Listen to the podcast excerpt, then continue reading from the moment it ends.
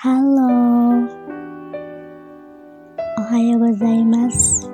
Selamat pagi buat kalian semua. Gue harap kalian semua dalam keadaan sehat dan baik-baik aja. Walaupun kita masih di kondisi pandemi ya. Gila, lama banget. Oke, okay, uh, ya udah lama banget kayaknya gue gak bikin podcast. Banyak banget DM yang masuk lewat IG dan Twitter nanya kapan bikin podcast lagi. Nah jadi di sini kayaknya ini gue bakalan bilang ini adalah pertama kalinya lagi gue memberanikan diri untuk bikin podcast. Karena beberapa waktu ke belakang gue mengalami musibah yang bikin gue shock dan apa ya gue kayak nggak uh, belum berani gitu ngapa-ngapain lagi. Sekarang gue udah mulai uh, masih dalam fase healing penyembuhan tapi gue uh, memberanikan diri untuk lebih membuka diri lagi jadi di sini gue pengen curhat, gue pengen cerita tentang almarhum papa gue. Jadi tanggal 4 Mei kemarin papa gue meninggal. Sebelumnya makasih banget banget banget sama teman-teman yang udah ngucapin entah itu lewat Twitter, lewat IG, lewat WhatsApp support sama doa dari kalian itu asli bener-bener bikin uh, gue lebih kuat gitu. Jadi gue ngerasa banyak banget yang peduli. Itu makasih banget dan itu bener-bener uh, bahkan banyak banget yang gak kenal gitu. Mutual gue di Twitter ataupun IG itu gak kenal secara personal belum pernah ketemu. Tapi tulus ngasih doa dan ucapan itu gue bener-bener makasih banget. Jadi hmm, ini sih salah satu alasan gue kenapa gue lama nggak bikin podcast karena gue belum siap.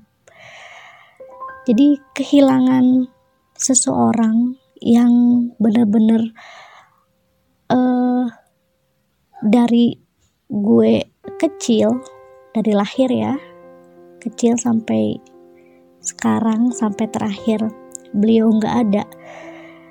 Beliau adalah salah satu orang yang paling memberikan efek uh, pengaruh yang positif di hidup gue. Dan gue deket banget sama beliau gitu sama papa gue. Dan dibandingkan sama nyokap gitu ya gue memang lebih deket sama papa. I am daddy's little girl. Jadi ngapa-ngapain tuh sama papa? Belanja makan di luar jalan-jalan. Itu gue lebih sering sama papa.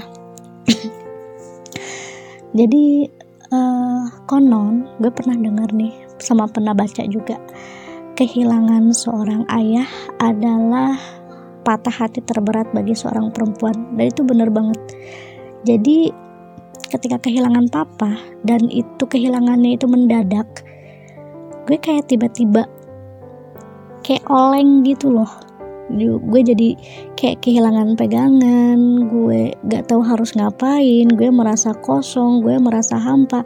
Karena apa pun yang gue lakuin apa pun yang gue rencanain apa pun yang menjadi ganjalan di hati gue gue selalu omongin sama papa semuanya. Bahkan untuk gue curhat tentang cowok gitu ya gue selalu curhatnya sama papa karena beliau kan cowok. Jadi gue rasa ya gue mikirnya beliau cowok pasti lebih tahu lah tentang cowok gitu ya. So uh, ditinggalkan dengan tiba-tiba otomatis gue shock ya. Jadi sebenarnya papa gue itu udah sakit udah lama. Dari semenjaknya sekitar 10 atau 12 tahun yang lalu uh, karena serangan jantung gitu. Sakitnya itu serangan jantung udah dua kali serangan jantung tapi uh, di rumah itu kita gue sama nyokap udah terbiasa ketika papa sakit masuk rumah sakit di opname nanti pulang. Sakit berobat jalan nanti pulang. Udah biasa banget. Nah jadi kehilangan yang tiba-tiba pas kemarin itu bener-bener bikin gue yang sempet bengong juga. Ini beneran gak sih? Kok gini gitu. Apalagi bokap gue itu meninggal di masa-masa pandemi. Itu yang salah satu yang bener-bener berat banget buat gue. Karena uh, selain mendadak itu ketika papa di opname dan di opname itu cuma satu hari gitu ya itu yang boleh jagain cuman mama otomatis gue nggak ada ketika hmm, beliau menghembuskan nafas terakhir ya.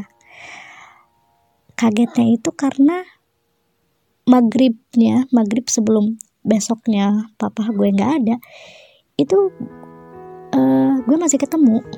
Memang papa itu uh, ngeluh sakit di lambungnya gitu karena memang papa juga punya mah akut gitu ya. Jam setengah tujuh ke rumah sakit. Besoknya pagi jam 6 gue masih nerima video dari mama. Video papa lagi di kamar rawat. Dan gak ada gimana-gimana gitu ya baik-baik aja. Maksudnya gak kesakitan atau apa gitu. Dan di situ gue lega oh gak apa-apa paling juga oh besok pulang.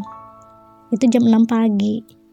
Jam setengah 8 gue dapat kabar kalau papa udah nggak ada. Waduh itu bener-bener shock banget.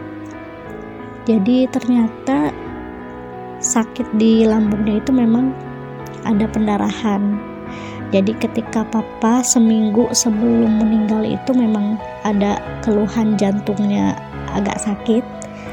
Lalu uh, ke rumah sakit ke rumah sakit yang bukan rumah sakit yang biasa langganan papa gitu.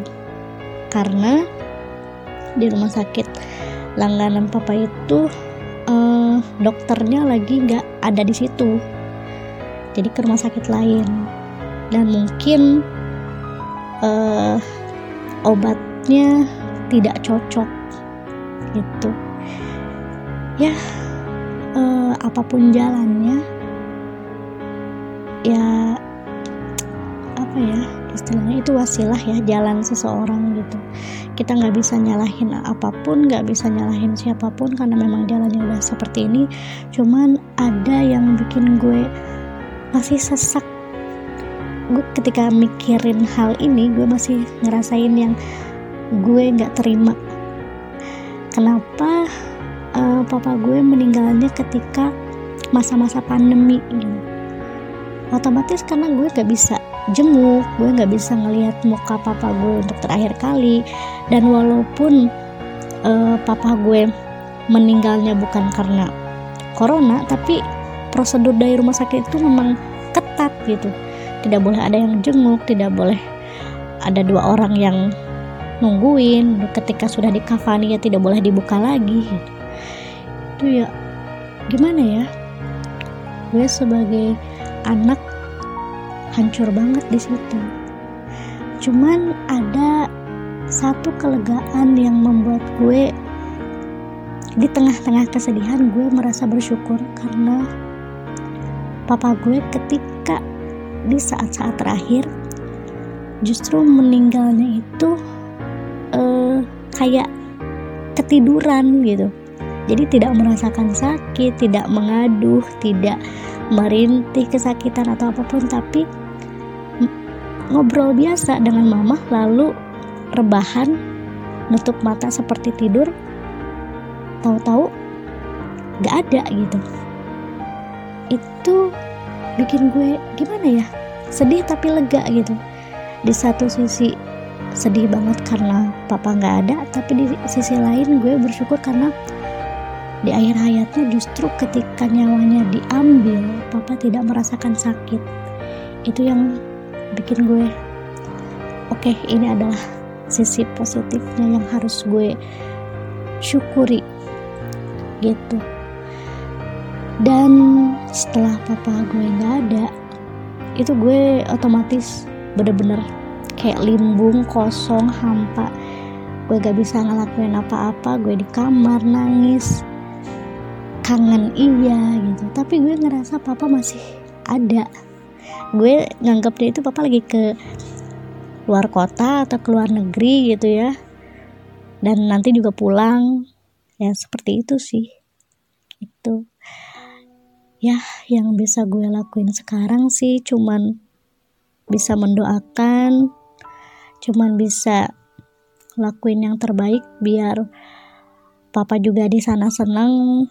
Gue nggak boleh sedih terus karena gue juga dapat dukungan dari banyak orang dari seseorang yang dekat sama gue dan gue sangat bersyukur akan hal itu. Dan karena sekarang tinggal mama jadi gue harus ngelakuin yang terbaik buat mama.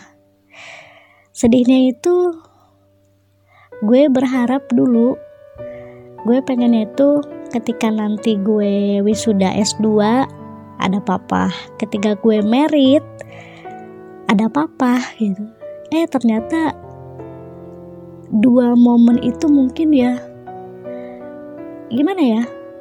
Gue yakin papa ada di situ walaupun bukan raganya gitu ya. Cuman ya sedihnya di situ sih. Tapi gue beruntung gue punya seorang ayah yang duh gila deh. Papa itu tipe yang seumur umur gue belum pernah ngeliat dia itu kesel boro-boro marah. Muka ekspresi kesel aja gue belum pernah lihat gitu. Dia adalah cowok tersabar yang pernah gue kenal seumur hidup gue.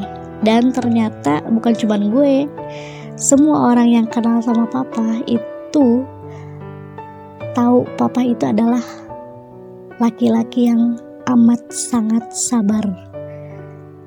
Itu deh yang bikin gue kayaknya nggak akan ada lagi deh cowok yang seperti papa mirip mungkin nanti bakalan ada ya. Gue harap pasangan gue kayak gitu.